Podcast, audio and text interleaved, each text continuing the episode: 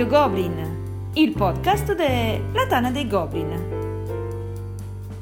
Approfondimenti strategici. Through the Ages. Un saluto a tutti e benvenuti a questa nuova puntata di Radio Goblin, il podcast della Tana dei Goblin. Questa sera nuovo esordio eh, nella nostra trasmissione eh, di un carissimo amico qui di Roma con cui abbiamo condiviso tante partite, tante giocate e soprattutto eh, una bellissima esperienza proprio al gioco di cui trattiamo questa sera. È qui con noi Paolo Romendil. Ciao a tutti. Ciao Paolo e grazie di essere stato così disponibile.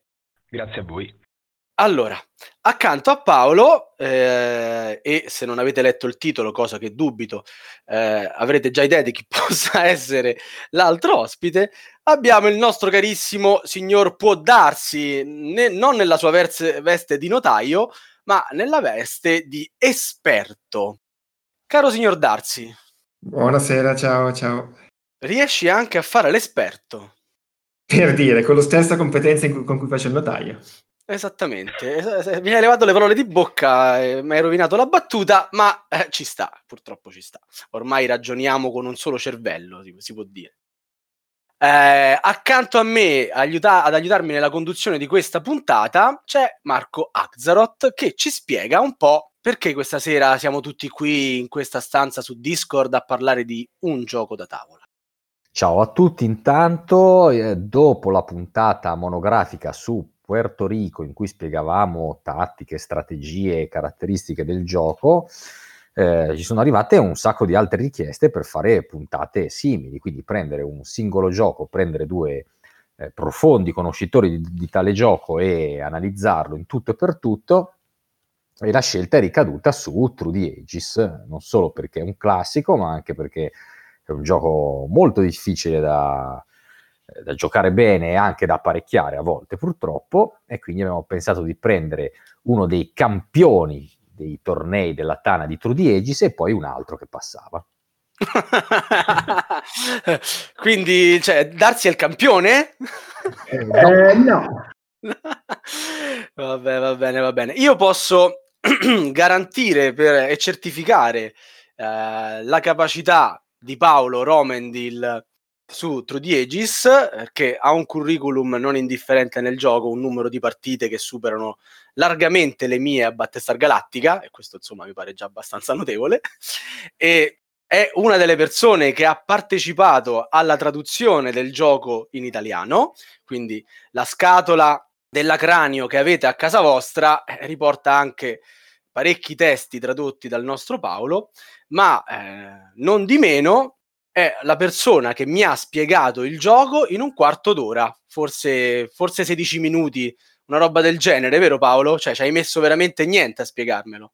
Ma detto così sembra che il gioco è semplice. In realtà, eh, di solito quando spiego un gioco del genere eh, cerco di dare meno informazioni, cioè diciamo poche informazioni, tanto per iniziare e poi spiegare il gioco man mano, anche perché penso che True the Aegis eh, si presta a questo, anche se eh, ovviamente ci vuole un po' ecco, per, per, dire due parole. Però eh, volevo eh, citare invece in realtà chi eh, insieme a me ha, si occupa della traduzione, cioè lo stesso Axaroth che è qui presente, e anche Paolo Coll e Peppe74, perché insomma, eh, Giusto. diciamo a loro va gro- grande, grande merito. Ebbene, bene. E niente, iniziamo un attimo, anche per chi il gioco non lo conosce, magari lo conosce di fama, eh, sa che un po' tutti ne parlano, ma, ma vuole capire di cosa stiamo parlando. Eh, lasciamo quindi la parola a Stefano, al signor Darsi, eh, che ci parla un po' di True Aegis. Sì, allora, eh, due parole proprio al volo per contestualizzarlo, ma tanto se state ascoltando questa puntata probabilmente, eh, perché il gioco lo conoscete. Allora, ci troviamo eh, a parlare di un gioco di civilizzazione, prima di tutto, e in particolare è il più famoso gioco di civilizzazione e senza particolari dubbi il migliore ci troviamo mh, al limite alto, diciamo. Ovviamente. Darsi si prende la responsabilità di quello che sta dicendo, eh? ma, ma totalmente. Vai, procedi, procedi pure. Sì. Allora, eh, è un gioco che, fatta eccezione per la parte, diciamo, la componente topologica, in altre parole non c'è la mappa, È un gioco che però riesce a coprire tutti gli aspetti eh, tipici dei giochi di civilizzazione. Ci sono vari giochi più o meno leggeri, più o meno pesanti, che però non, non riescono a coprire tutti questi aspetti. Through the Ages ci riesce e ci riesce in maniera, come vedremo, molto, molto elegante, molto, molto buona. Eh, quindi ci sarà gestione delle risorse, ma c'è anche eh, lì delle meraviglie, ci sono i governi, c'è la, la componente di scienza, c'è la religione, c'è soprattutto la guerra, eh, molto, un pochino limitata nella seconda edizione, ma diciamo condizione necessaria per, per la vittoria, anche se non sufficiente. E basta, come ho detto, manca l'aspetto spaziale, è un aspetto che mh, a tanti può dar fastidio, però non mi sento di dire che è un, qualcosa di cui si sente la mancanza. Anzi, avrebbe, non, non, un, essendo fondamentalmente un gioco di carte, è un aspetto che sarebbe stato fuori luogo. Breve accenno di storia, magari ce ne parla Paolo. Sì, eh, allora, True the Ages è un gioco che è stato pubblicato nel 2006 da, eh, dalla Sackboard Games. E, la prima edizione, eh, l'autore Vlad Ashvatil, eh, che è un autore ovviamente famosissimo, è autore di, di tantissimi capolavori, anche perché insomma lui eh, ha realizzato giochi eh, diversissimi, riuscendo a, a realizzare dei, dei, giochi geniali anche sotto molti aspetti, anche in campi completamente diversi, quindi ha spaziato da, da un Mage Knight a Nome in codice, quindi passando in tutti da giochi di carte in tempo reale astratti, quindi un po' di tutto. E in questo gioco eh, può essere sicuramente considerato un po' il suo capolavoro, True Ages, eh, probabilmente l'ispirazione viene dal, dal, gioco per PC eh, e ormai console, insomma, che è Sid Meier's Civilization, eh, in cui ecco, in quel gioco c'è l'aspetto spa- della, della spa- spaziale, della conquista, però fondamentalmente eh, occorre gestire una civiltà in tutti i suoi aspetti, quindi dall'aspetto eh, della popolazione, aspetto delle, della produzione delle risorse, aspetto tecnologico e, e l'aspetto ovviamente militare. Eh, il, il, gioco appunto così come uscito fu un grandissimo successo, tant'è che arrivò nelle primissime posi- posizioni un po' di tutte le classifiche internazionali e anche adesso è al 37 posto su, su Burger Geek, per cui insomma è lo stesso un ottimo piazzamento. E, ehm, poi sono state fatte anche delle versioni, cioè eh, anche per giocare online, in particolare no, noi abbiamo giocato tantissimo alla, alla versione eh, via browser su Board Gaming Online e, e, e, sono state lì anche sperimentate una serie di, di espansioni esclusivamente online. Eh, siamo arrivati invece all'edizione poi del 2015, sempre a cura della, della Seg Game eh, Edition, eh, che adesso appunto è al quarto posto su Burger Geek, quindi ovviamente un ottimo piazzamento. E il gioco attuale ovviamente è stato nettamente migliorato sotto tanti aspetti, eh, non che il vecchio diciamo, abbia perso interesse perché in realtà giocando il vecchio gioco eh, l'esperienza di gioco è molto, molto piacevole e molto bella, però diciamo che è stato frutto di, una, di un ampio bilanciamento e un miglioramento di alcune meccaniche, quindi eh, quelli che erano i difetti delle, della prima edizione sono stati eh, sistemati eh, sulla base insomma, dell'esperienza del, ovviamente degli autori del suo gruppo di, di lavoro eh, e anche de, di tutti i dati presenti nelle diciamo online che hanno permesso di capire un pochino qual era, quali erano i, i, punti su cui era opportuno intervenire. E, e quindi siamo arrivati diciamo adesso a, eh, ad avere un, anche un'app ehm, presente sia su, uh, su, su, iOS, su Android, su Steam, che permette di giocare a un gioco così, così diciamo, complesso in maniera relativamente semplice, perché diciamo che una delle critiche, volendo che si possano muovere a un gioco come True the Ages, probabilmente il fatto proprio che richiede eh, molto tempo eh, e richiede una gestione abbastanza complessa eh, di, delle risorse che vengono appunto eh, spostate sulla mappa no? sulla mappa di gioco, sul tabellone. Quindi, quindi, Paolo, scusa ti interrompo, stiamo parlando di un target specifico che è quello di un gamer e anche abbastanza sì. scafato, insomma, invogliato a provare giochi belli, belli pesi. Sì, sì, intanto stiamo parlando di un gioco che impegna molte ore, di, molte ore diciamo anche per andare a regime, quindi è ovvio che le prime partite di apprendimento richiedono tante ore, poi si può scendere un po', ma è difficile scendere sotto le due ore e mezzo, due ore e mezzo, tre ore, perché poi dipende ovviamente dal numero di giocatori al tavolo. Quindi è indirizzato sicuramente a, eh, a chi è già giocatore e chi ha tempo disponibile. Eh, però insomma penso che sia un gioco che anche se poi vedendo anche param- su Burger Geek i parametri che dicono che, che è un gioco effettivamente eh, di peso 4, 4,5 quindi praticamente un gioco molto, molto complesso in realtà poi credo che, che ormai anche con il supporto dell'app diciamo possa, possa essere semplice anche un po' impararlo però è ovvio che è un gioco che non si impara con, con una o due partite malgrado insomma ci ho messo l'impegno anche per spiegarlo a Salvatore sì, sì, assolutamente. Ma è stato divertente impararlo perché, come giustamente hai, hai detto, dopo un quarto d'ora in cui mi hai spiegato le meccaniche di gestione iniziali e tutto il resto, eh, abbiamo giocato. Poi, mai distrutto giustamente come deve essere in un gioco di questo livello di profondità. Però eh, è stato anche piacevole impararlo giocando. E non ti ho voluto interrompere, ma ci tenevo a dirlo ai nostri ascoltatori che magari non hanno provato l'app il tutorial dell'app di True the Aegis è qualcosa di esilarante, eh, è ben fatto e allo stesso tempo divertente, pieno di tutto quell'umorismo che, che, che Vlada mette nei suoi regolamenti sostanzialmente. Se avete letto anche un solo regolamento di, di, di Vlada saprete eh, di che cosa sto parlando.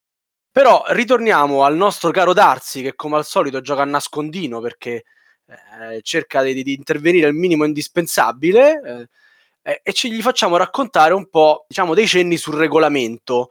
Dici qualcosa su come funziona questo giochino, dai. Allora, come dicevo, è un gioco sostanzialmente di carte. Il cuore del gioco sono eh, quattro mazzi, diciamo, di cui tre sono i mazzi principali delle tre ere, prima, seconda e terza. C'è un mazzo, ciascuno di questi mazzi è formato da un mazzo civile e da un mazzo militare. Eh, c'è un primo mazzo di era A, o l'antichità, insomma, che è composto da sole carte civili che sono quelle che, eh, per chi ha in mente come è fatto il gioco, sono quelle che vengono piazzate sulla, sulla striscia delle carte. Questo è un po' il meccanismo centrale del gioco e prevede appunto una fila di 13 carte eh, suddivise per tre, co- eh, per tre prezzi fondamentalmente. Le carte si pagano in azioni civili. Quelle appena uscite costeranno tre azioni civili, man mano che vengono prese e tutte scalano verso, verso l'inizio della fila, il loro prezzo eh, diminuisce. Qui tra l'altro eh, entra delle, mh, mm, uno degli aspetti più profondi del gioco che è quello della scelta delle carte cui prendere in mano, perché eh, se da una parte può convenire aspettare per prendere una certa carta, eh, insomma, che, che, può esserci utile, dall'altra ovviamente il rischio che ci, che ci venga sottratta è altissimo, quindi questo è un aspetto molto importante. Ehm, dunque, dicevo, ehm, nei mazzi civili ci sono tutte le carte che regolano la, ehm, la nostra civiltà. La gran, parte, la gran, parte, delle carte sono di eh, quattro tipi fondamentalmente. Le carte tecnologia, le carte azione, i leader e le meraviglie. A loro volta le carte tecnologia sono divise in vari aspetti. Ci sono le tecnologie speciali, poi ci verremo insomma con calma. La cosa principale è che tutto è regolato da quattro, eh, risor- quattro eh, per così dire, sistemi di cubetti di quattro colori. Ci sono i cubetti eh, delle azioni, quelli bianchi, le azioni civili, quelli rossi, delle azioni militari, che sostanzialmente ci dicono quante cose possiamo fare nel turno. Si parte con quattro cubetti bianchi e due rossi, che sono quelli dati dalla tecnologia governo di partenza, che è il, la, il dispotismo. Ovviamente migliore sarà il governo che andremo via via a prendere, più azioni avremo, più possibilità avremo di fare durante la partita. Gli altri due diciamo, eh, sistemi di cubetti, che sono quelli eh, alla base del motore di gioco, sono i cubetti, mh, li chiamo gialli e blu per un motivo molto particolare. Eh, I cubetti gialli eh, inf- infatti non hanno una singola funzione nel gioco, ma rappresentano la popolazione nei loro vari aspetti.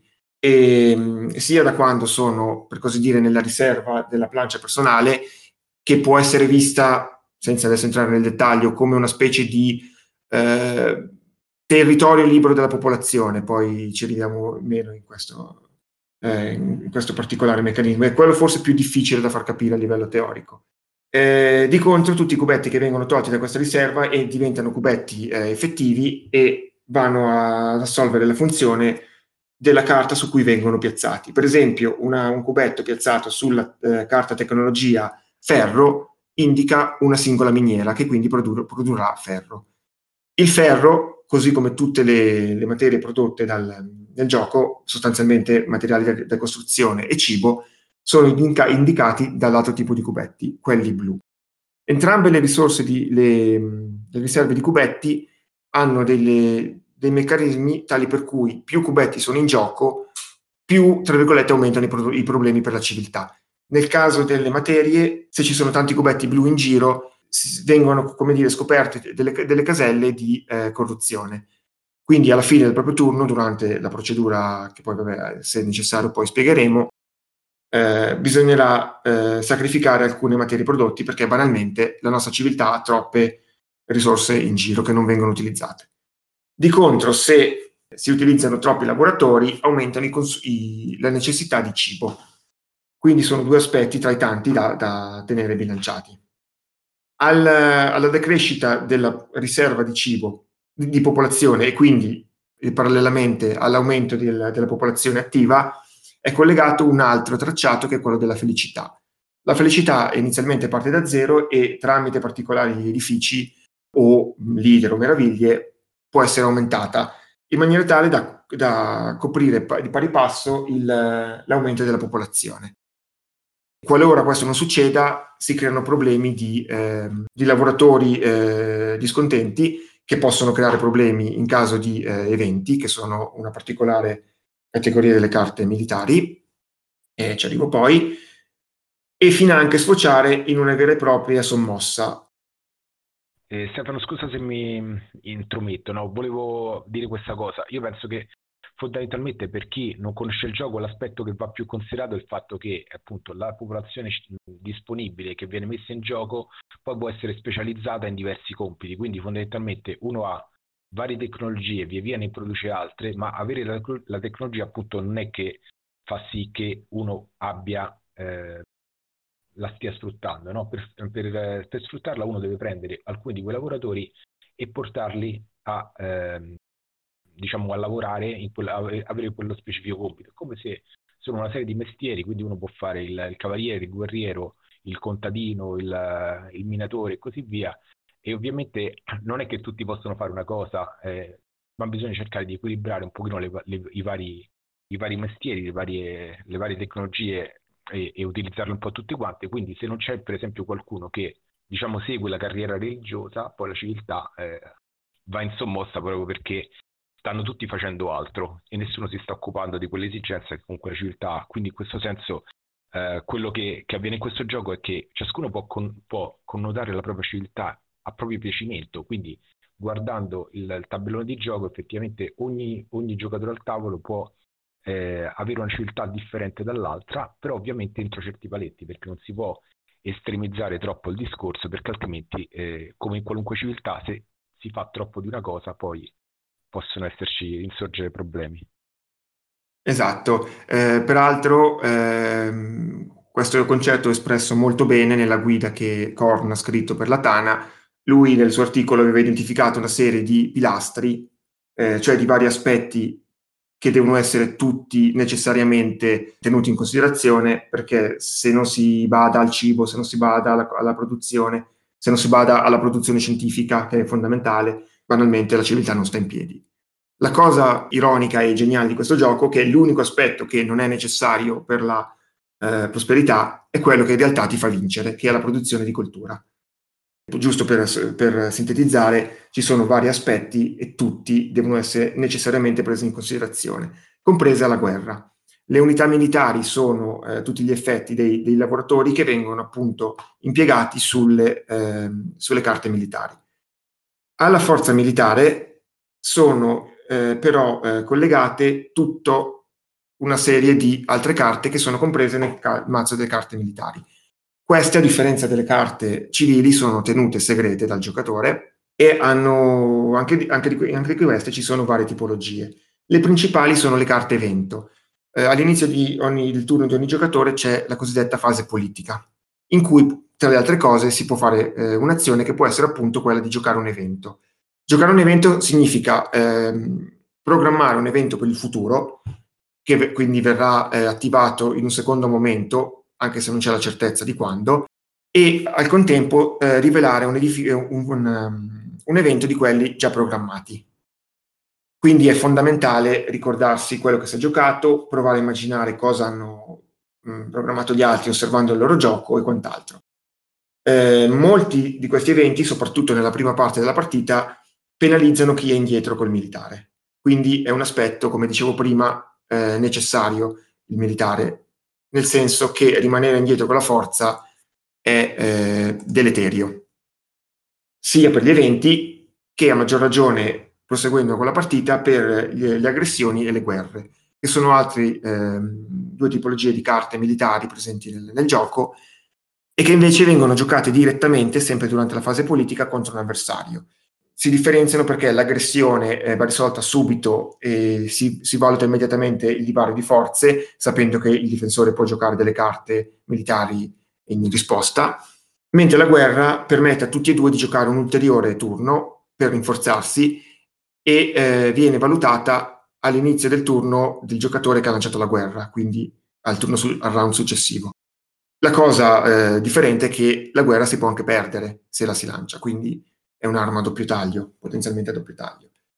Nella nuova edizione la guerra è stata fortemente limitata. Beh, oddio, forse, fortemente magari no. Comunque non è più quel, quello strumento potenzialmente devastante che era prima. Questo per alcuni accorgimenti, uno dei quali è che non è più possibile sacrificare truppe in difesa. Questo creava due particolari problemi nella prima edizione. Il primo, appunto, che la guerra poteva essere eh, devastante per un giocatore che di fatto usciva dalla partita. Il secondo, forse ancora peggiore, è che questo poteva creare enormi problemi di kingmaking. Ipotizza una partita a tre giocatori, il giocatore che è sconfitto può decidere se eh, svenarsi fino all'assurdo per eh, cercare di penalizzare il giocatore attaccante oppure viceversa di penalizzare un, il terzo giocatore che a sua volta si troverà una difesa ancora valida perché nel frattempo non si è, non si è spolpata. Tutto questo aspetto viene eh, praticamente eliminato nella nuova edizione. Ciò nonostante la guerra, come detto, rimane un, la, la, forza militare rimane un elemento imprescindibile quasi.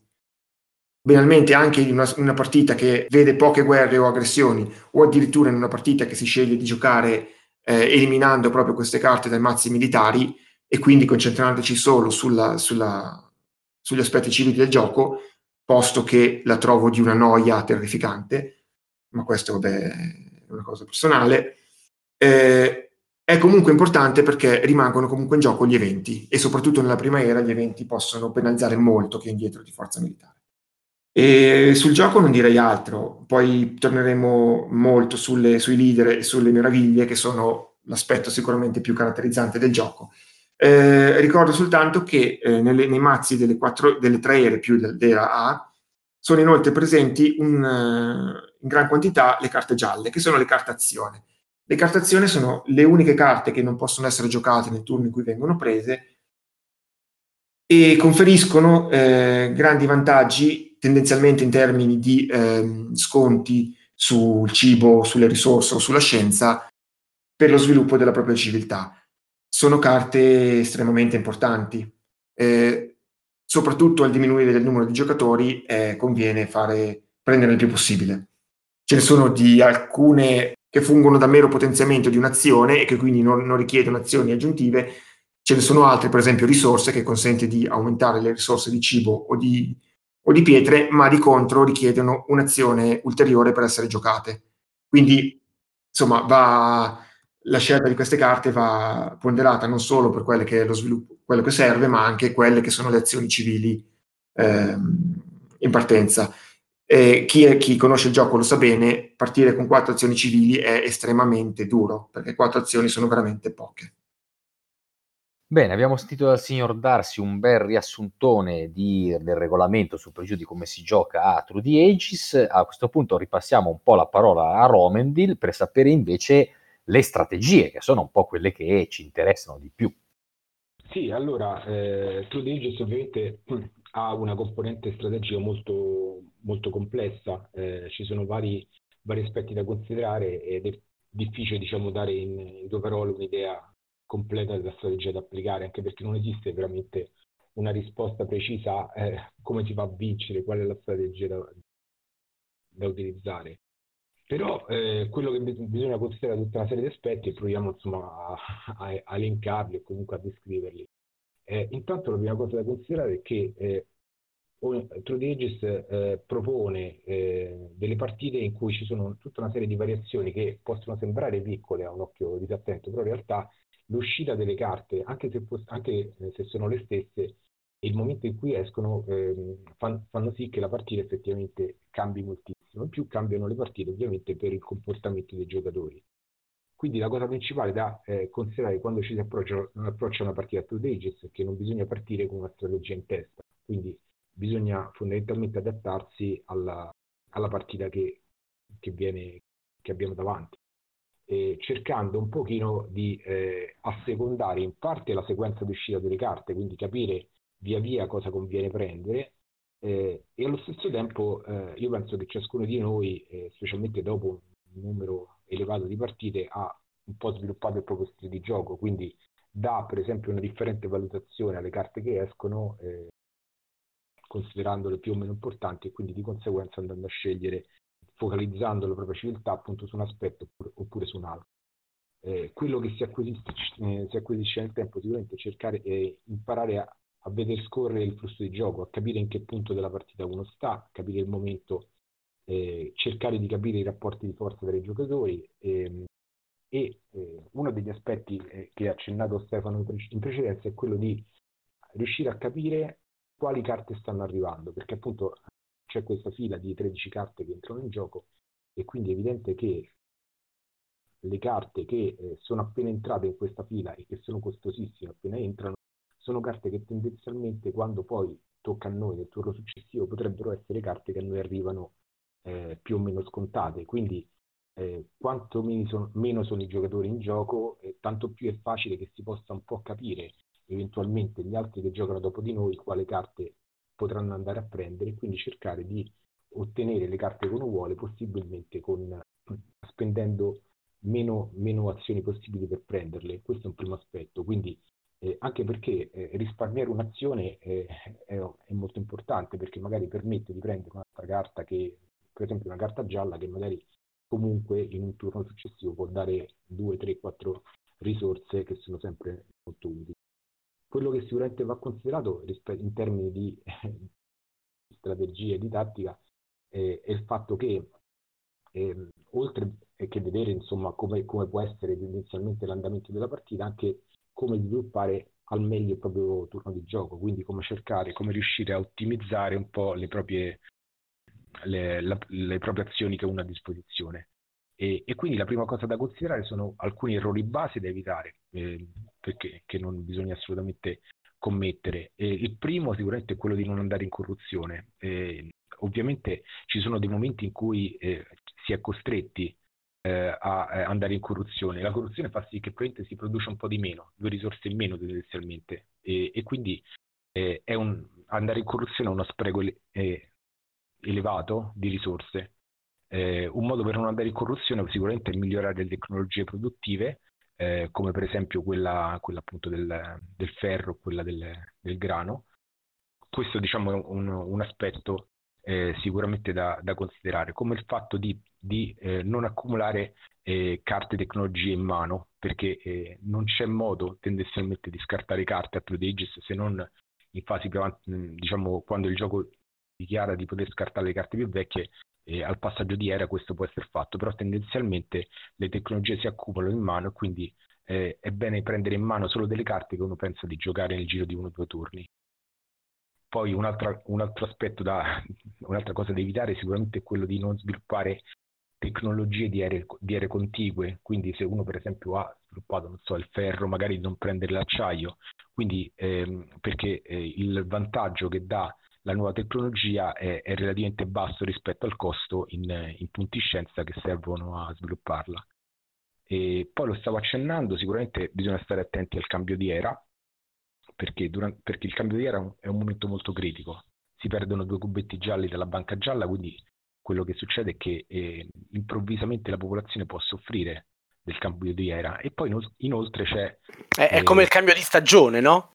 Esatto, che, eh, esatto, Ogni tanto dico qualche scemenza, se no... è troppo seria la mia spiegazione. Esatto, sei, sembri troppo professionale. no, no, sei No, più che altro sai che ehm, quello è un momento abbastanza cioè, critico perché eh, nelle prime partite o anche dopo magari una decina di partite non si, si, può non prestare attenzione che magari un certo mazzo sta finendo, il mazzo delle carte civili di quell'epoca e quindi c'è il passaggio di era e quindi improvvisamente magari uno non si trova più con l'iter che stava, che stava utilizzando, con la meraviglia che stava costruendo e quindi si trova un po' in, in difficoltà e questo può ovviamente creare dei, dei, problemi che poi si fanno, si fanno sentire. Specie se come sottoscritto ti capita che succedi quando dichiari una guerra, il turno precedente. Ah certo, quando dichiari una guerra eh, perdi il leader per il passaggio di, di era, quello è, diciamo, è, un errore, è un errore diciamo, da, penna, da penna blu, dai, sottolineato forte. E poi, poi un'altra cosa che eh, non tutti sono convinti di questo, ma io sono abbastanza convinto, è il fatto sulla, sulla felicità. Cioè, io ho visto tante persone eh, rendere molto felice la propria civiltà, mentre tendenzialmente uno dovrebbe renderla felice quanto basta. Cioè, la felicità serve, ma mai troppa. Siate felici, ma con moderazione. Sì, perché eh, essere troppo felici in realtà non dà nessun vantaggio in gioco. Diciamo, uno dice, oh, ammazza quanto sono felice, ma nella pratica non è proprio una cosa che serve, tranne qualche eccezione, cioè ci sono dei leader che proprio su questa ultra felicità ci vanno in nozze, come Giovanna d'Arco, Michelangelo, eh, Mandela nell'espansione. E... Sì, se posso aggiungere, poi magari dico una cosa non proprio esatta, ma è la mia impressione, è vero, no, non troppa felicità, ma la cosa importante è che ci, in qualche modo bisogna pensarci subito, mm, per due motivi. Il primo, banalmente, è quello di non creare popolazione infelice eh, nelle, nelle, fasi critiche, insomma, de, delle primere. La seconda è che, mh, mm, per esempio, nel, come dire, in terza era non c'è l'edificio urbano che garantisce la felicità delle, delle, della teologia, della religione. Quindi mh, se uno si trova in partita avanzata con problemi di felicità, in certe condizioni può essere difficile insomma poter rimediare. Ci sono teatri, per esempio, ma garantiscono faccia un numero limitato, ci sono particolari leader, ok, però può essere un problema a partita avanzata. Insomma. Sì, sì, eh, esatto. Poi eh, sicuramente l'aspetto le, del militare è importante, era un altro aspetto da considerare, come, stavi, come dicevi tu prima, quindi per esempio di fare attenzione agli eventi particolarmente nefasti che si possono presentare, sono quasi tutti sul lato militare, quindi cercare sempre di non essere eh, quello, quello, più debole o anche non mostrarsi mai deboli o aggredibili, cioè in pratica quando si gioca per esempio in, in tre giocatori, in quattro giocatori, tendenzialmente non dico di essere sempre il più forte, ma fondamentalmente cercare di non essere quello che, eh, che ha un bersaglio sulla fronte, diciamo che no, tipo attaccatemi, insomma. E bisogna cercare di, di, far, di, far, capire di essere sempre pronti almeno a, a difendersi. E... E, e, possibilmente, scusa se interrompo ancora, Vai. non rimanere troppo a corto di carte militari anche in caso di aggressione, perché se il mio avversario vede che pur avendo magari un delta piccolo di differenza forza, vede che non ho carte militari in mano, va con l'aggressione a colpo sicuro. Quindi è un altro aspetto che può, può avere la sua importanza, insomma. Sì, sicuramente. E, infatti, cioè, diciamo che tendenzialmente il fatto di avere più, eh, di cambiare, eh, passare dal dispotismo a forme di governo più volute o comunque di aumentare le, eh, le azioni civili e le azioni militari è sempre una buona cosa. Eh, perché danno, una cosa che dà più flessibilità, permette ovviamente più facilmente sia di eh, prendere le carte che servono sia eh, di difendersi me- bene da eventuali, eventuali aggressioni. E così come un'altra cosa che anche capita è quello di aspettare quella carta, cioè uno comincia a giocare e dice no io sto facendo la strategia e aspetto che arrivi, so, aspetto che arrivi Cook e Cook non arriva, arriva alla fine della partita e uno effettivamente è stato tutto lì a costruire la propria strategia su qualche cosa che poi arriva quando ormai non serve più. E a, prop- a, proposito di Cook, ovviamente una cosa importante è anche non, non snobbare le colonie, perché eh, le, la famosa banca gialla dei, della popolazione che è in gioco e della popolazione futura che arriverà è molto limitata. All'inizio sembra di avere potenzialmente per la partita tantissime persone da mettere in gioco, da impiegare nei diversi compiti. Eh, nella realtà quelle, quei cubetti gialli sono sempre troppo pochi, quindi comunque in qualche modo durante la partita bisogna cercare di, di averne di più e quindi modo, il modo principale sono sicuramente le colonie. E quindi per riuscire però a, a, ottenere una colonia bisogna magari eh, avere eh, le carte apposite, quindi ottenerle attraverso azioni, attra- avendo azioni militari. A proposito di, di, militare, visto che poi è sempre più, una delle parti più discusse del gioco, eh, quanto effettivamente bisogna tenere d'occhio gli altri, quanto bisogna stare a ruota col militare, quanto si può fare una partita eh, diciamo degna anche senza essere poi così forti di militare. Mm, ma allora assolutamente è, è importantissimo. È, è, vero che questa nuova edizione è stato un pochino limato più che altro per fatto della presenza delle tattiche che si possono copiare. Cioè, prima succedeva che se uno giocava e non pescava una tattica che gli, gli moltiplicava la forza militare, quindi di conseguenza si trovava un po' bloccato, poteva essere aggredito in maniera senza poter fare, fare quasi nulla. Adesso diciamo la nuova edizione permette comunque in qualche modo di difendersi, quindi tendenzialmente non vieni aggredito, non, non, ti fanno una guerra se non sei comunque tu in qualche modo a mettere l'avversario nelle condizioni di attaccarti. Eh, però ehm, è vero quindi che è meno importante, però io ho visto anche ultimamente delle partite, una a cui ho partecipato, diciamo una in cui ho vinto grazie a una guerra e una in cui ho perso eh, a causa di una guerra, insomma in cui effettivamente si, si riesce a salire lo stesso di militare mh, a, a, a valori molto alti e quindi alla fine diventa molto determinante quella, il militare. Quindi voglio dire, tendenzialmente sì, c'è, c'è effettivamente in questa nuova edizione una minor, minore importanza, ma, ma, poi alla fine forse lo vedremo solo man mano giocando, se è veramente così, perché ho visto in certi casi che, che, che in realtà la partita la risolve una guerra fatta bene. Ok, Stefano, Paolo ci ha detto eh, cosa dobbiamo aspettare, cosa non dobbiamo aspettare. Ora raccontaci un po' tu invece eh, come si risponde al gioco dell'avversario o degli avversari, perché in fondo a TTA non si gioca sempre solo in due, anche se giocare in tre, in quattro diventa una cosa clamorosamente lunga, giusto? Giusto, ma vale ogni minuto speso. Quasi quanto batte Star Galactica, in sostanza. Quasi quanto batte Star Galactica. allora, eh, Cosa aspettare al gioco? Cosa fare? Allora, il punto principale, quello che ha detto eh, Paolo, è assecondare il gioco. Eh, quindi non fossilizzarsi su aspettare certe carte, ma adattarsi a quello che, che esce. Non è ovviamente possibile influire sull'uscita delle carte, quelle sono mescolate, escono come escono, quello che si può fare però è influire su come queste scorrono, sulla velocità con cui scorrono. Si può velocizzare una partita o si può rallentare. Come si può dire, ho interesse a velocizzare una partita se mi trovo in una condizione di forte eh, produzione culturale, molto più dei miei avversari, e magari in una situazione in cui so che se la partita si prolunga loro potrebbero recuperare lo svantaggio con il militare, quindi può essere mio interesse velocizzare la partita. Come posso fare? Banalmente eh, pescando il più possibile, quindi avere tante azioni civili. Ovviamente il, tutto questo richiede flessibilità. Il gioco, che ovviamente ha una forte valenza strategica, ma per me mh, quasi allo stesso livello tattica, è appunto quello di rispondere a quello che succede eh, dagli avversari, a quello che esce nella riga delle carte. Un aspetto importantissimo in questo senso, l'ha già detto Paolo, sono le carte gialle. Averne eh, il più possibile in mano è un aspetto che può essere decisivo sia per la produzione, sia per la costruzione, ma anche banalmente per lo sviluppo di tecnologie o per le meraviglie. Una delle più ambite, forse la più ambita in assoluto, è il genio ingegneristico, permette di avere grossi sconti sulla produzione di meraviglie.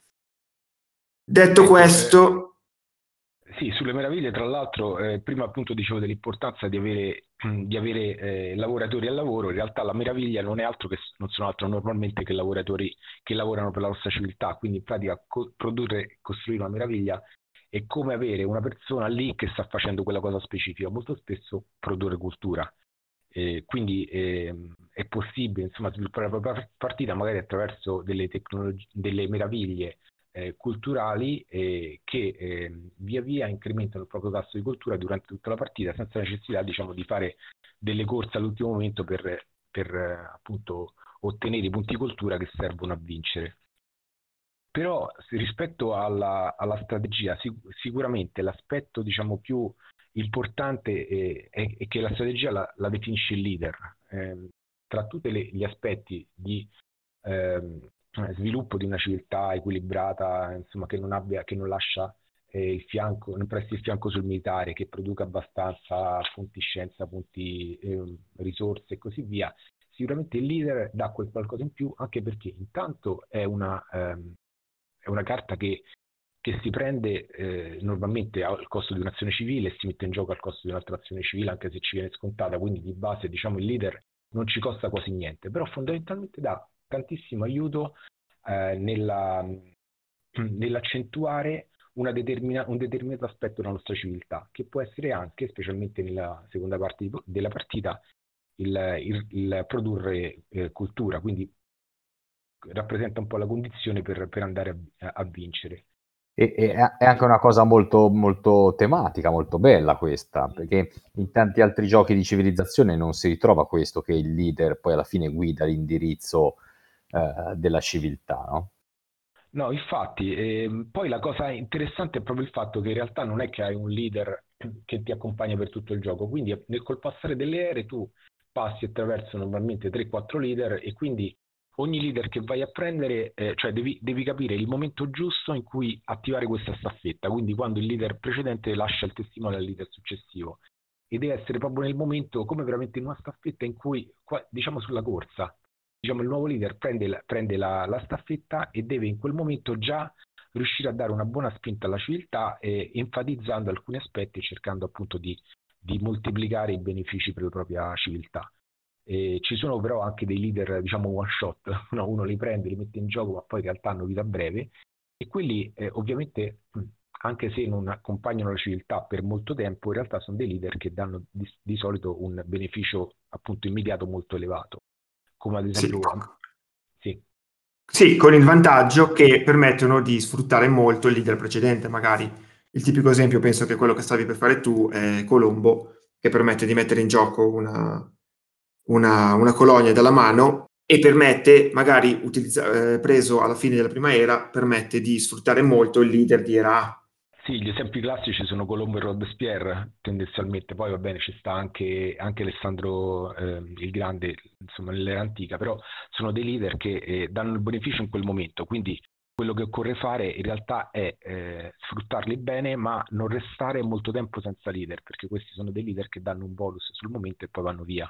Quindi cercare di avere già il sostituto potenzialmente per cercare di riprendere, di far riprendere fiato. Quindi è come se garantiscono una piccola età dell'oro dando un certo bonus, però appunto la civiltà non si può sedere mai sugli, sugli allori.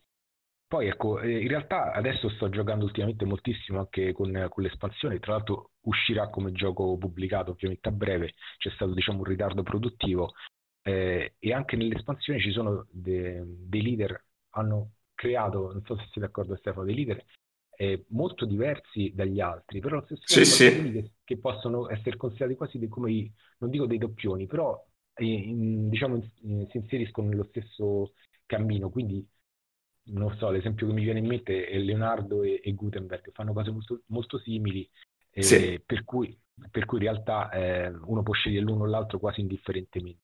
Però eh, sono stati enfatizzati anche dei leader, come per esempio che hanno controllo sul mazzo degli eventi. Eh, esatto. Avevamo, avevamo, solamente Giovanna d'Arco, adesso abbiamo anche Nostradamus, per esempio, che permette lo stesso di guardare gli eventi che, che, che sono stati giocati e quindi capire un pochino l'andamento della partita. Quindi, diciamo, questi leader è molto bello perché appunto uno per diversi turni no? eh, vede la propria civiltà guidare un certo leader e deve sfruttare al massimo questo leader per riuscire a, a ottenere il meglio da lui. Eh, ovviamente la, la scelta eh, da parte di ogni civiltà può far sì che poi si riesca anche grazie a questa spinta a sovravanzare un altro che magari in quel momento era in vantaggio. Quindi questo, eh, diciamo, ehm, possiamo, possiamo, io penso di vivere ancora più delle meraviglie, perché in realtà anche le meraviglie danno un, un grande bonus, però eh, nell'impostare una strategia io la prima cosa che, che cerco di guardare sono, sono, i leader, considerando che eh, adesso con l'espansione non è detto che, che escano tutti i leader che sono, cioè, diciamo, in gioco, no? nel senso che mentre col, con la scatola base noi sappiamo benissimo tut- che tutte le, le, carte prima o poi usciranno, adesso con, con l'espansione in realtà eh, si va a, a, decidere in maniera casuale all'inizio quali sono i leader e le meraviglie che entrano in gioco e quindi è possibile part- che la partita già in partenza sia molto differente già solo per questo. Ecco, vediamo, questo diciamo sono, sono alcuni aspetti. Certamente io penso che a livello generale, appunto, uno può impostare la partita un pochino come vuole, però è vero che all'inizio tendenzialmente, come in tutti i giochi di questo tipo, che sono, hanno una base gestionale, la, quello che si cerca di fare è costruire il proprio motore di gioco, far partire questa, questa civiltà, cercare via via di far sì che produca sempre di più, eh, per poi passare diciamo, dalle, dalle, risorse alla cultura. Quindi il percorso probabilmente che, che, si tende a fare, un po' che può essere considerato quasi più equilibrato, è quello di partire con una produzione di, di risorse che permette poi di passare una, nella seconda parte, parte, di partita a una produzione elevata di scienza e di, e di cultura, per riuscire poi ad arrivare insomma, alla fine eh, davanti, davanti agli altri. Stefano, chiedo ancora a te, se tu dovessi descrivere il tuo stile di gioco, come, che cosa diresti? Tu come pensi, di, come, come approcci una partita? Allora, intanto sono campione olimpico di seconda era, nel senso che fino alla seconda era sono bravissimo e poi crollo. Però per scherzi a parte. Io ho dei, cerco di avere dei punti fissi che, eh, vabbè, alcuni sono obbligatori fondamentalmente. Il, più, il primo possibile arrivare almeno a quattro produzioni scientifica in prima era, portare eh, necessariamente avanti le, le, fattorie perché ben presto la carenza di cibo si fa sentire, ovviamente non restare indietro di militare e se possibile, ma questa è una cosa su cui devo migliorare molto, è la, il miglioramento del, della produzione di risorse. Poi ci torneremo eventualmente sul, su una partita affrontata unicamente con le miniere, però è, un, è, un, è uno stile di gioco molto, molto penalizzante. Quindi eh, l'ottimo ovviamente sarebbe quello di, portare, di aumentare tutto di pari passo. Se la domanda è come mi piace affrontare le partite, beh, ho, ho, una netta preferenza per i leader che eh, garantiscono magari degli sconti in costruzione o eh, in scienza, proprio perché sono aspetti in cui tendenzialmente nel lungo andare mi accorgo di essere un po' più carente. Quindi cerco magari di raddrizzare già in partenza.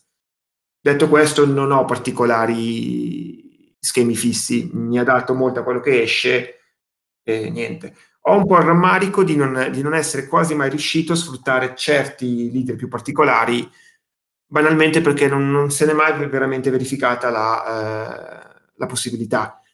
Il classico esempio è Shakespeare, insomma, mm, un leader che probabilmente è il più particolare della, della scatola base, che richiede una, una strategia molto rischiosa ma potenzialmente molto molto remunerativa. C'è poi un avvertimento da dare a chi inizia, quello di non innamorarsi troppo di troppe carte, perché a me sembra che specie nelle prime partite si tendano a comprare molte carte che poi ti rimangano in, rimangono in mano e sei costretto a scartarle perché effettivamente sembrano tutte buone e effettivamente lo sono tutte buone. Lo sono perché con le nuove edizioni hanno fatto un lavoro incredibile sulle carte io non ho molta esperienza della vecchia, scusa se interrompo, ma è, effettivamente, come dici te, sono tutte buone, cioè, sono veramente tutte buone. E però ovviamente se ti metti a comprarle tutte, poi finisce che spendi punti azione per delle carte che poi non userai mai o che metti, metti poi giù in tavola troppo tardi rispetto a quando le, hai comprate, quindi ti sei bloccato una mano per, per nulla. Questo eh, almeno una cosa che ho visto nelle prime partite, anche su, sulla mia pelle diverse volte, avere una carta in mano perché sembrava così forte, ma poi non riuscire a pagarla subito e trascinarsela avanti per uh, dei round inutilmente. O non, non, giocarla oppure giocarla ma mh, senza utilizzarla. L'esempio tipico è appunto il, il ferro. Molte volte, me compreso, insomma, si giocano queste carte eh, di miglioramento delle miniere e poi le miniere vengono lasciate a loro stesse, quindi di fatto si sono perse azioni senza, senza sfruttare quello che si è giocato, insomma. Ma in realtà anche perché quando si sviluppa il ferro o, o l'acciaio bisogna tendenzialmente, tendenzialmente, avere sempre una carta gialla che permette di accelerare la produzione, quindi terra ricca oppure miglioramento efficiente, perché senza queste carte davvero è, fa- è faticosissimo costruire, costruire e migliorare la produzione di ferro. E l'esempio di Shakespeare invece che facevi prima può essere molto interessante perché in realtà è un leader davvero complicato da usare perché appunto richiede contemporaneamente di, di avere eh, la produzione diciamo di, di due tecnologie che, che, in partenza uno non ha, quella di teatro e quelle delle, delle biblioteche, però è vero anche che nella nuova edizione è stato, è stato un pochino migliorato, quindi eh, bisogna considerare un po' la scatola, la scatola, che uno può avere tra le mani, no? quella, quella pubblicata da Cranio, che sicuramente è un miglioramento, come dicevo, enorme rispetto alle, alla prima edizione. Però se andiamo a vedere l'app dove eh, hanno fatto ulteriori eh, modifiche, eh, per esempio Shakespeare è stato, è stato migliorato, eh, garantendo uno sconto maggiore in scienza e risorse rispetto alla, alla, alla versione precedente. Quindi il fatto di avere ehm, analizzato una, un numero elevato di, di, di, partite ha fatto sì che comunque c'è stato un bilanciamento. Quindi in un certo senso la, la versione del, dell'app effettivamente è come fosse una specie di living board game, un board game che continua a, a fare un, un, continuo tuning delle carte, un miglioramento, si, si vanno a fare tutta una serie di correzioni che possono essere un po' spaesanti per chi ovviamente c'ha in testa il fatto che quella carta fa quella cosa, ma in realtà portano sempre a un maggiore bilanciamento. Quindi, per esempio, anche, anche di, alcuni leader sono stati effettivamente eh, migliorati, altri e pochi in realtà sono stati un pochino, diciamo, sono stati ridotti nei loro effetti, come per esempio Napoleone, gli è stato, gli è stato tolto un, un cubetto rosso di un'azione militare, quindi è un esempio, diciamo, eh, del, nell'altro senso.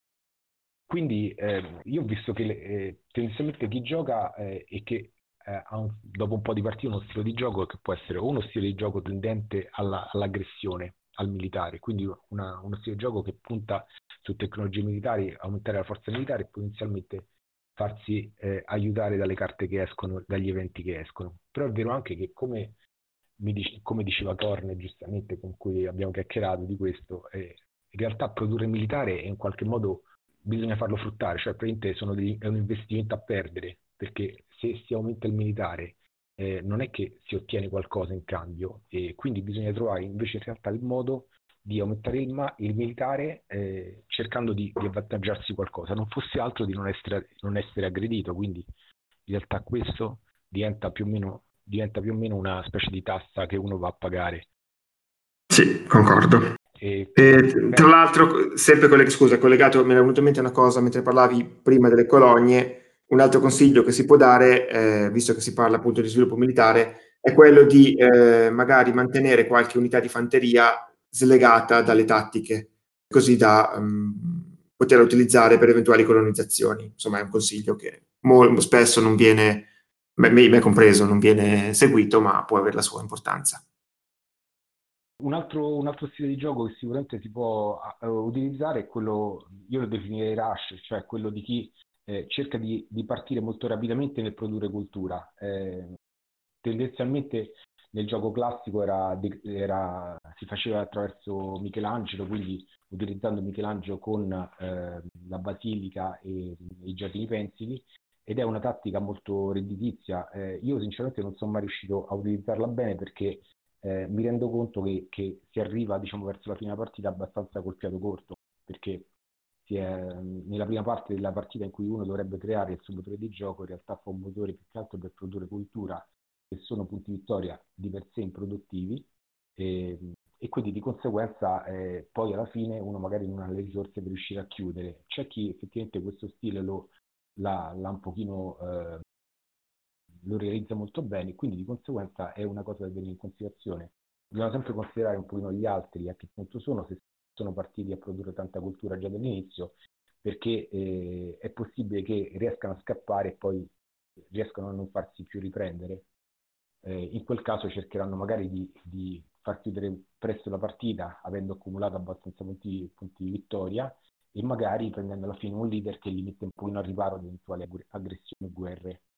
E invece lo stile di gioco che un po' preferisco è quello un pochino, diciamo, economico, un po' più equilibrato, cioè quel, quello che punta a una crescita armonica della civiltà attraverso, producendo risorse via via poi scienza e cultura. E questo, secondo me, è una cosa che mette anche al riparo da, da, da impatti abbastanza negativi, perché ovviamente se uno ha una civiltà eh, ben sviluppata, che eh, sviluppata bene sotto tutti gli aspetti, ovviamente non, non può temere troppo che, eh, che, gli impatti che giocano gli altri giocatori vadano mh, mm, a, proprio, a, proprio, svantaggio. E ovviamente questo stile di, di contro stile di gioco ovviamente ha, ehm, ha, la difficoltà di poi potersi trovare in difficoltà, diciamo in difficoltà con chi nel frattempo ha, ha prodotto tanta cultura e quindi eh, è possibile che si arrivi un pochino tardi a, a fine partita a raggiungere chi, chi in realtà è avanti. Eh, quello che secondo me invece poi è lo stile di chi veramente sa giocare bene, abbiamo tanti esempi anche più bravi, più bravi di me, anche in Tana, è, è lo stile di chi riesce eh, a sviluppare in maniera armonica la propria civiltà, ma anche nel frattempo a produrre cultura durante tutta la partita. Segue il po' durante la, tutta la partita, ma cercando di, di ottimizzare un po' al meglio il, i, propri, i, propri, leader, eh, chi magari eh, riesce comunque a, a, costruire già da subito quell'edificio che via via, o quella meraviglia che via via gli, gli, permette di fare quel po' di cultura che poi permette alla fine diciamo, di spuntarla sugli altri. Sulle, su queste, io diciamo che direi sono queste un po' le strategie principali. Ovviamente sappiamo, ci sono stati vari, vari discorsi anche in Tana, per esempio eh, con un altro, un altro, ragazzo, Prozio, eh, parlava della strategia dei, dei bronzi, che la strategia praticamente di non sviluppare mai tecnologie produttive eh, oltre quella di partenza, quella del, del, bronzo. Io sinceramente è una strategia che non riesco fino in fondo a, a, a considerare come, come, perseguibile. Ho visto anche su qualche forum che effettivamente ci sta chi, eh, chi sostiene che sia una strategia in realtà buona, perché eh, si pensa che le, le, risorse che uno non, non, produce in quantità passando da bronzo a ferro ad acciaio si possono eh, ottenere eh, attraverso le, ehm, le, azioni civili. Quindi fondamentalmente, come dicevamo prima, accumulando tantissime car- carte gialle, che sono quelle carte che poi alla fine danno delle risorse tendenzialmente. E questi, in realtà adesso ci sono dei, dei leader, oltre a, a, a, Gates, che arriva però troppo tardi, c'è, c'è, c'è VAT, vero Stefano? che è molto utile in questo Verissimo. Caso. E quindi diciamo che in qualche modo si riesce comunque in corso di partita a sopperire e riuscire ad avere quelle risorse che poi permettono comunque di, di, di arrivare anche alla fine in maniera comp- competitiva. Ok, io direi di tornare con la parola al signor Darsi eh, e chiedergli un po' di parlarci di qualche combo, dato che comunque è un gioco di carte, eh, di combo è pieno. Sì, allora, mh, vabbè, magari mi, mi rifer- faccio riferimento a, a spezzoni di partite, diciamo, era per era. Eh, le combo, diciamo, fino all'era 1, diciamo, il primo terzo di partita, eh, la più famosa forse è già stata citata, Michelangelo Basilica, una, una potenziale valanga di punti cultura che però ha lo svantaggio di eh, procurarsi le ire eh, militari di tutti gli altri. E a maggior ragione, quindi bisogna essere pronti, come spiegava Paolo. Un'altra molto buona che fa impazzire, io l'ho vista la prima partita, mi sono innamorato di questa cosa, è Gengis Khan, eh, Cavalleria Pesante. Eh, Gengis Khan permette di considerare i fanti come, come cavalieri, con la, la, tattica della Cavalleria Pesante si arriva a 8 di forza in, eh, in un baleno, cioè quando gli altri ancora stanno combattendo con le fionde. Lo svantaggio principale è che alla morte di Gengis Khan, eh, se il leader successivo magari va a coprire un altro aspetto della civiltà, tutto questo incremento di forza viene perso come le lacrime nella pioggia. Poi, vabbè, si possono fare delle, dei buoni accostamenti di, di leader. Mm. Aristotele e Leonardo, per esempio, eh, sono i due leader scientifici delle prime ere. Aristotele regala eh, un punto coscienza quando si prendono le tecnologie, Leonardo regala una, una risorsa da costruzione, un sasso, quando queste tecnologie vengono giocate. Insieme, insomma, creano in maniera conseguenziale, creano un motore non male. Altro esempio eh, è legato, come detto prima, è legato a Colombo. Colombo permette di, appunto, come dicevo, di mantenere a lungo un leader dell'era, per esempio Cesare, con, il suo bonus eh, militare, insomma andando avanti più la partita, quando il gioco entra un po' nel vivo e cominciano anche a comparire aggressioni, guerre e così, e bisogna capire cosa, cosa, cosa, si vuole fare della propria partita.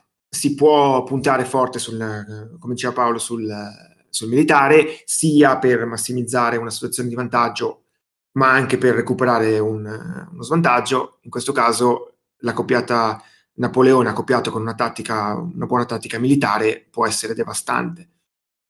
Viceversa, se si è giocato molto sulla colonizzazione, magari con Colombo in precedenza, eh, può essere utile eh, puntare a Cook e a, magari a meraviglie che di pari passo ti garantiscano una buona cultura. Sono i leader culturali, come detto prima c'è Shakespeare che permette di ottenere molta cultura da eh, teatri e biblioteche ma c'è anche Bach che permette di avere sconti sui teatri e peraltro di spostare lavoratori da un tipo di edificio urbano all'altro. Sono due leader particolari, ma potenzialmente molto buoni. Chi non ho citato, Robespierre, vabbè l'abbiamo, l'abbiamo citato, eh, è utilissimo per cambi repentini di, di governo e peraltro fornisce un, un'azione militare che non, non fa mai male.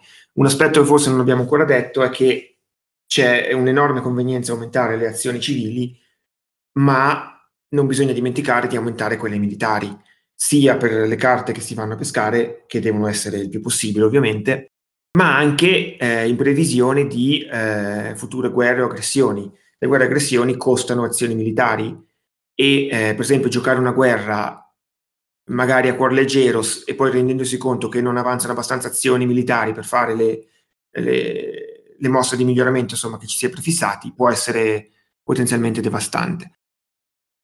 Arrivando a fine partita, vabbè, ovviamente le tattiche vanno, vanno chiuse e in questo caso molto, fa molto la scelta del leader finale.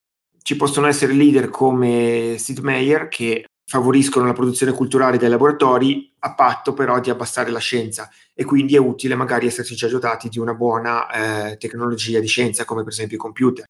Sempre i computer sono ottimi con Bill Gates, producono risorse da costruzione appunto attraverso i laboratori, oltre a dare un, un bonus di cultura insomma quando esce di scena. Il leader scientifico invece eh, diventa Newton, mentre il leader eh, che prende diciamo, le redini da Shakespeare o Bach è Chaplin. Chaplin eh, raddoppia le, le, la cultura dei teatri e può essere potenzialmente devastante in, com- in combo con la, la meraviglia di Hollywood che appunto va a raddoppiare per un turno, cioè produce cultura doppia di teatri e biblioteche nell'ultimo turno. Quindi più che di vere e proprie combo si, si parla di eh, leader o di o meraviglie, vabbè adesso non entriamo nel discorso, che danno quel, qualcosa in più alla strategia mh, intrapresa, la, la, produzione di scienza piuttosto che quella di cultura. Diciamo che giocando, giocando, si imparano tutta una serie di combo e si saltano all'occhio. Ovviamente tra, eh, tra quelle di, di, fine partita eh, c'è Einstein con volo spaziale che è eccezionale. Cioè io ho visto spesso che dà un numero, un numero di punti eh, cultura elevatissimo e, spe- e quasi sempre eh, spesso in condizioni di vittoria. E in realtà adesso appunto eh, con l'arrivo anche dell'espansione poi eh, stiamo cominciando diciamo, a fare l'occhio su tutta una serie di altre possibilità che, che sono aperte all'espansione da tanti altri leader, tante altre meraviglie, quindi su quello ci siamo anche un pochino confrontati io e Stefano perché effettivamente volevamo cercare di dare un valore a, anche a queste nuove eh, nuovi leader, nuove meraviglie per capire quanto questi fossero diciamo effettivamente eh, bilanciati, buoni eh, rispetto a quelli della, del base. E effettivamente eh, poi lo vedremo anche tutti, sia giocando con, con l'app sia col gioco appena uscirà, eh, si aprono tantissime possibilità con i nuovi leader, le nuove meraviglie e quindi queste combo che diciamo che ormai sono, eh, che ha elencato Stefano e che sono molto conosciute ovviamente per chi ha giocato già un po' di partite, ovviamente poi sono, eh, che sono un po', un po', sempre le stesse volendo, eh, vengono, eh, il numero di queste combo viene, viene molto aumentato da, dalle carte di funzione. Eh, su questo ci siamo un po' divertiti io e Stefano a, a preparare una, una, top 10 delle, di, queste, di queste leader e queste meraviglie, anche tenendo, tenendo, conto del gioco base, per vedere un pochino quello che, quello che più ci piaceva dell'espansione. E, e diteci la top 10, vai. Con una, con una premessa, mh, mm, non so se è un'impressione solo mia, ma mi sono accorto che nelle top 10 di Leader e Meraviglie sono uscite molte carte dell'espansione la sensazione anche giocando è che effettivamente permettano di fare più cose, vanno detto proprio in maniera molto banale. Ho visto punteggi più alti, ho visto turni potenzialmente infiniti, ho visto veramente molte attivarsi molti, molti bonus. Forse è anche una questione, come diceva Paolo, di cose nuove, banalmente, scusate il, il brutto termine. Magari è una cosa semplicemente possibilità che il gioco base non, non prevedeva però la sensazione è che le, le, nuove carte siano per certi versi anche migliori di quelle che vanno a sostituire, diciamo così. Probabilmente anche perché l'avversario non se l'aspetta, quindi esatto, esatto. Uno, magari uno riesce a ottenere, a creare una, eh, a mettere in gioco una, una, una combo che magari la, la, che sorprende l'avversario e quindi gli permette magari di fare molto di più di quello che, che possono fare le, diciamo, le combinazioni tradizionali. E quindi, non so, partiamo con questa top 10 molto rapida, l'abbiamo fatta così per divertimento, ma è evidente che se, che se diciamo, la facesse qualcun altro, magari sceglierebbe altre, altre meraviglie, altri leader. Allora cominciamo con, con i leader, dai. Allora, eh, i leader al decimo posto abbiamo messo un leader che io amo molto e penso anche Paolo, se no non sarebbe nel top 10, che è Hammurabi, ehm, leader di ERA del gioco, del gioco base. Per chi non lo conosce, permette di utilizzare un'azione militare come fosse un'azione civile.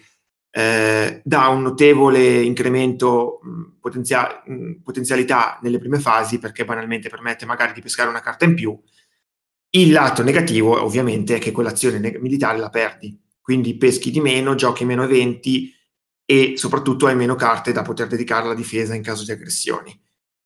Allora, posizione numero 9, eh, Gaudì, eh, un leader di Era 2 eh, introdotto dall'espansione, che premia la differenziazione eh, urbanistica, fornisce eh, cultura sui, sui, vari tipi di, eh, di edifici urbani e contestualmente sconti sulle tecnologie. Insomma, già dalla descrizione si capisce che è molto molto buona. In ottava posizione c'è Colombo, di cui abbiamo parlato fin troppo, e collegato alla navigazione, eh, in settima posizione c'è Isabella di Castiglia, eh, era uno dell'espansione. Eh, Isabella di Castiglia che mh, permette di produrre una risorsa in più e due cubi e fornisce due cubetti blu in più, quindi con tutto il vantaggio che questo deriva per la per la lotta alla corruzione, ma quello che è più importante è che fornisce un grande aiuto in fase di colonizzazione. Infatti, spend- durante le aste, spendendo eh, risorse di costruzione, si può migliorare il punteggio di eh, navigazione, quindi mh, direttamente quello di, di colonizzazione. Ehm, andando avanti, c'è Sun Tzu, un nuovo leader di ERA, che ehm, permette di rendere la tattica giocata eh, personale fino a che Sun Tzu non, non, lascia la partita. Quindi se la tattica iniziale è buona, è particolarmente aggressiva, questo può dare un notevole vantaggio in, in fase iniziale.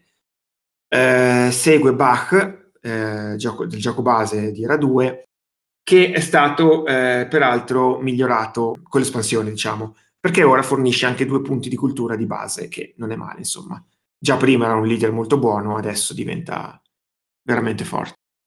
In quarta posizione abbiamo messo Nostradamus, eh, che abbiamo già citato, che eh, dà un ottimo controllo su le, sulle carte che giocano gli altri, eh, quindi riferendosi appunto agli eventi, perché appunto come, come diceva Paolo prima, eh, gestire eh, gli eventi è una, una delle chiavi per la vittoria, ma fornisce anche un bonus in fase difensiva.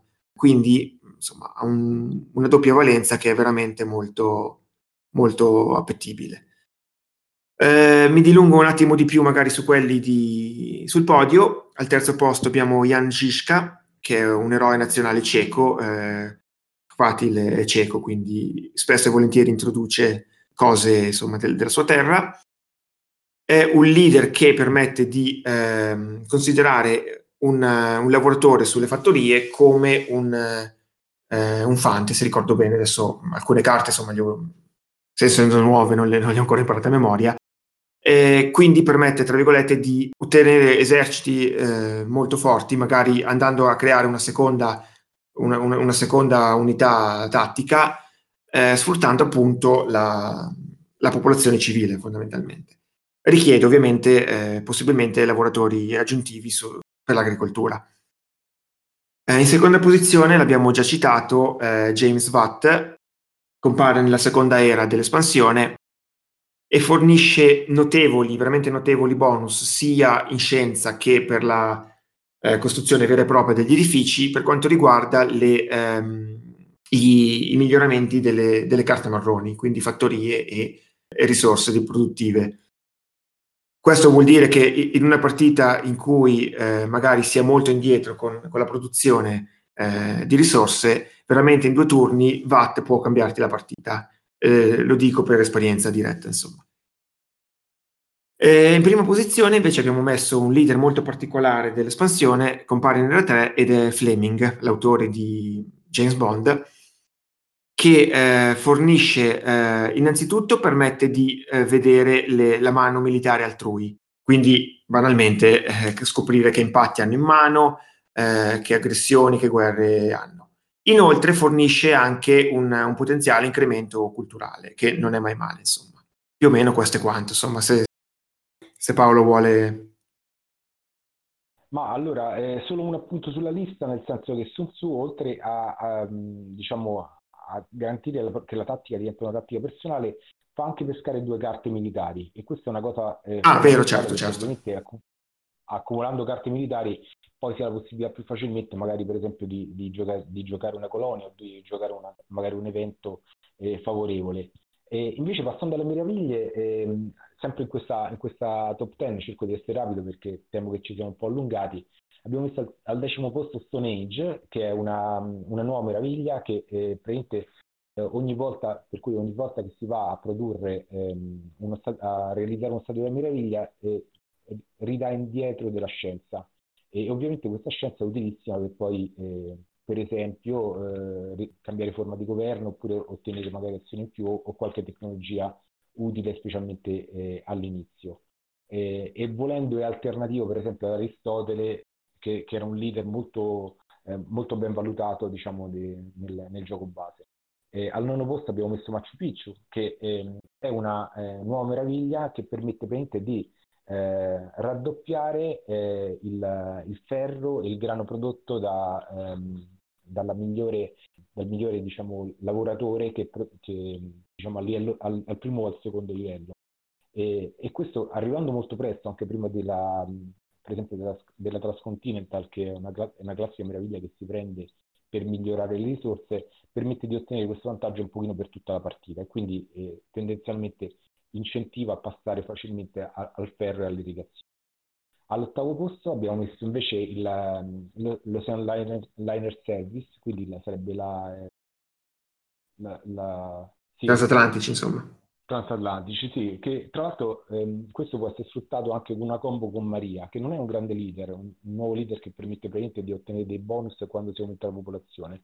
Però effettivamente con, producendo, anche realizzando questa meraviglia, eh, anche Maria può dare un ulteriore aiuto.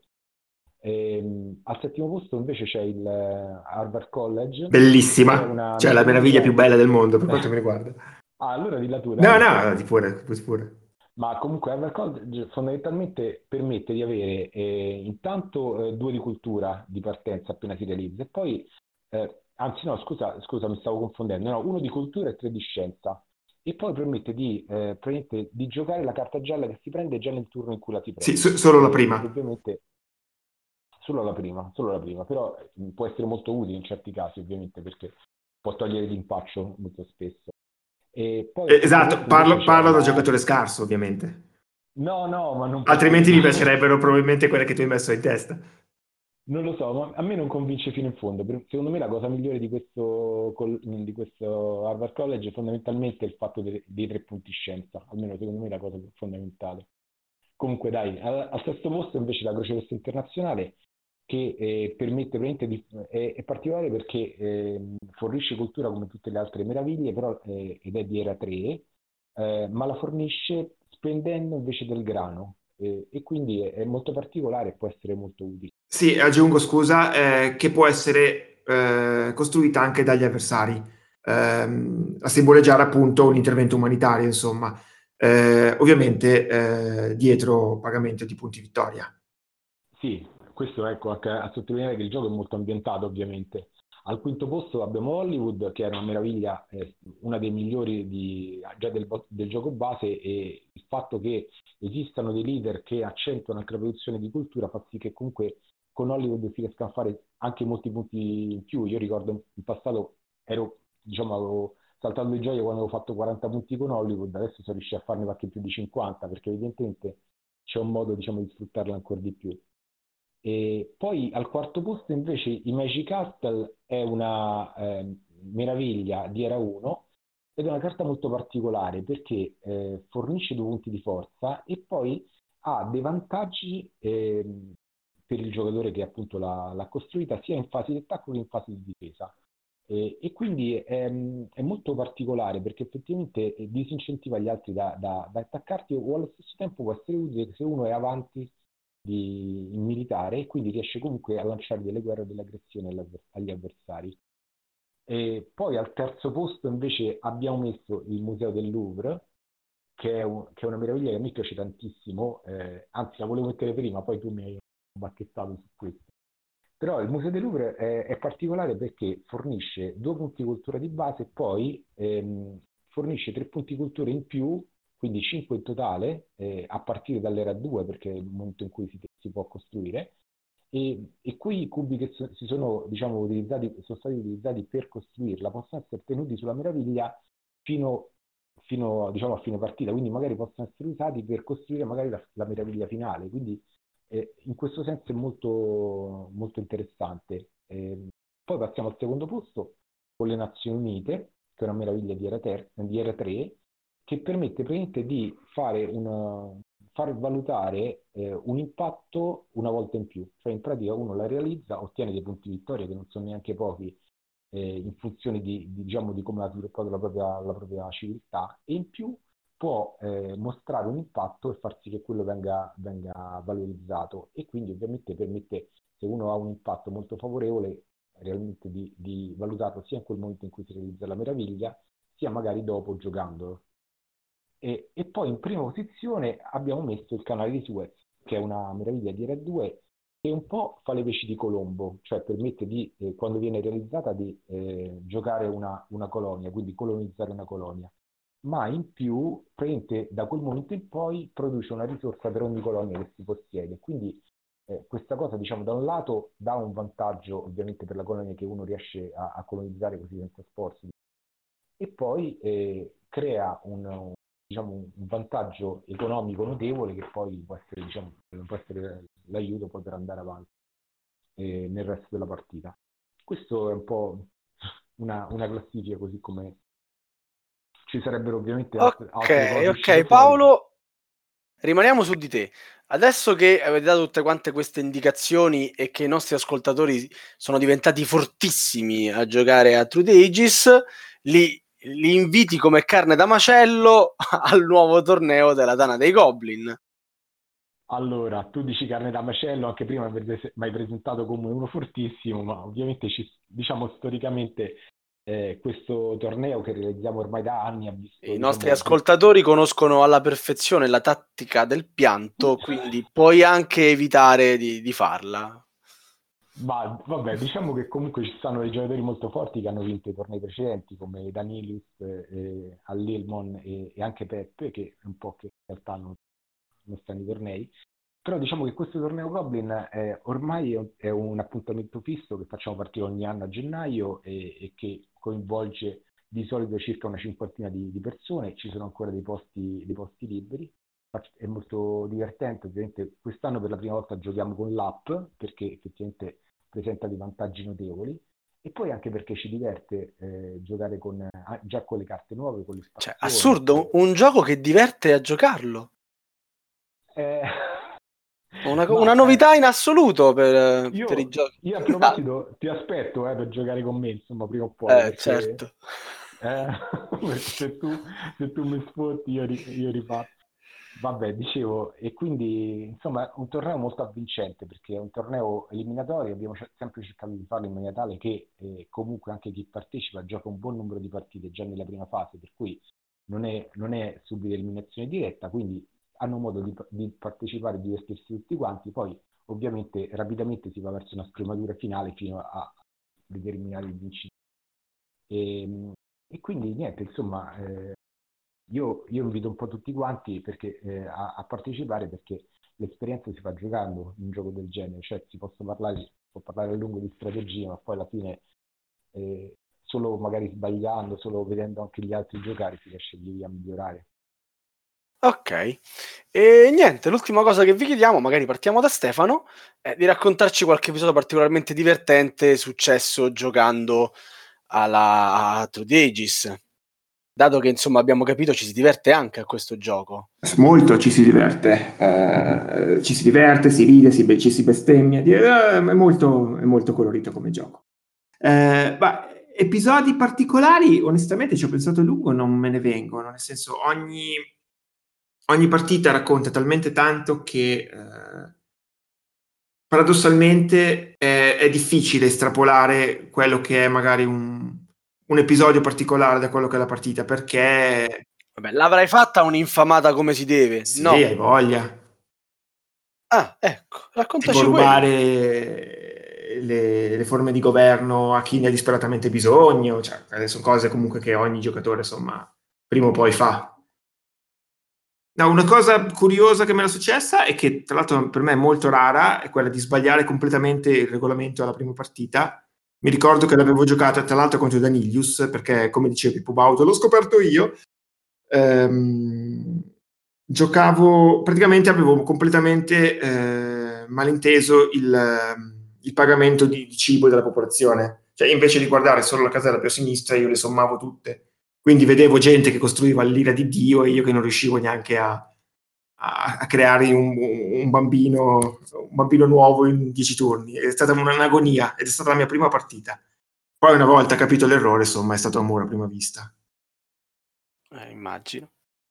Paolo? Ma allora, eh, in realtà io non ho, non ho, una memoria, diciamo, avendo giocato...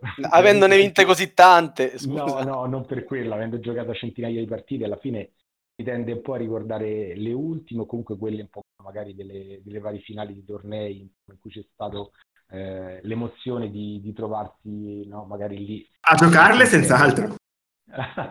no, ma comunque, allora, eh, sicuramente quello, quello, che può fa più effetto a volte è riuscire comunque a, eh, a, a organizzare una bella guerra e a sdraiare l'avversario, insomma, perché ovviamente, come dicevo prima, la guerra non va lanciata timida, quindi eh, può essere molto memorabile quando uno riesce a vincere una guerra, eh, come ecco, nell'ultima partita abbiamo giocato anche insieme con, ehm, anche con Stefano, una guerra in cui sono passato da 28, da 28 a 83 di forza, diciamo perché ero riuscito comunque a costruire in quel momento la, le condizioni per, per, lanciarla. Quindi può essere divertente, no? Quella, fare un attacco forte oppure, oppure riuscire a fare tanti punti con una sì, diciamo che era, era, una partita che stavo giocando penso abbastanza bene ero salito con tutto producevo tutto producevo 20 culture a, part- a turno cioè avevo Gandhi, democrazia avevo qualsiasi cosa. Poi questo qua improvvisamente sale a forza 80 lancia una guerra ad Anilius e... vabbè diciamo che lui mi sembrano quelle vittorie un pochino, come dire, eh, estive, no? In cui le squadre si stanno ancora preparando. Sì, sì, sì. me lo farà pagare al torneo perché, perché non lo conosco. Ah beh, chiaro. Oppure, ecco, può essere... No, chiaro, dai. Oppure magari può essere memorabile, magari riuscire a realizzare tantissimi punti una meraviglia, oppure riuscire ad arrivare a un tasso di cultura molto elevato. Quindi eh, a fine partita magari ti ricordi e, e fai caso che comunque hai vinto perché comunque sei riuscito a, a realizzare quella, diciamo, a, a, plasmare la tua civiltà in maniera tale da riuscire a ottenere una, una produzione così elevata che gli altri non ti, non ti hanno tenuto testa. Quindi questo, diciamo, è, è, gli aspetti memorabili sono quelli. Eh, poi ci sono a volte aspetti di colore, magari di aver messo su, non so, delle cose un po' tematiche, quindi avere un leader, non so, eh, di un certo tipo che si abbina con la meraviglia che stai, che stai costruendo o con la forma di governo che hai. Quindi così, però ecco, gli aspetti più divertenti sono tutte le, le, le minacce che si realizzano al tavolo, le, le minacce di aggressioni o quello che si riesce, oppure, oppure, per esempio i patti. Dei patti non abbiamo parlato, però i patti molto spesso sono, sono quelli che fanno uscire fuori proprio il veleno, perché tendenzialmente no, i patti, quando si gioca per esempio in tre, eh, favoriscono i due giocatori che fanno un patto e il terzo ci rimane fregato e, e ovviamente arranca magari perché non ha, non ha, quel vantaggio che hanno gli altri due. In questo, eh, nell'ultimo torneo diciamo, preparatorio che abbiamo fatto, effettivamente che abbiamo giocato anche con, con Korn e con Matt, io con Korn e con Mattian, questa cosa è emersa molto, cioè che Ages sembra ed è un gioco molto tecnico, però quando giocano tre persone che comunque sono, sono tutti e tre allo stesso livello, eh, un patto, un, un accordo tra due che è lecito nel gioco, però comunque eh, non, crea una, specie di, una sorta di, di killmaking eh, abbastanza forte. Ok, dai, direi che abbiamo trattato l'argomento in lungo e in largo e ora passiamo la parola alla nostra regia. alla nostra regia che poi sarei io in realtà, quindi fa prima passare la linea a me. Buonanotte a tutti, grazie. Ciao, ciao, ciao. Ciao, ciao. Ciao. Ciao.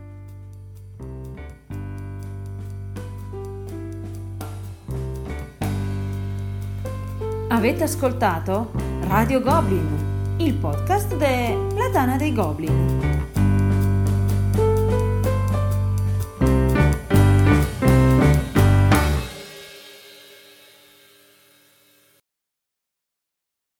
Ciao, ciao, mi fate scaricare 20 giga, manco fosse un porno, capito?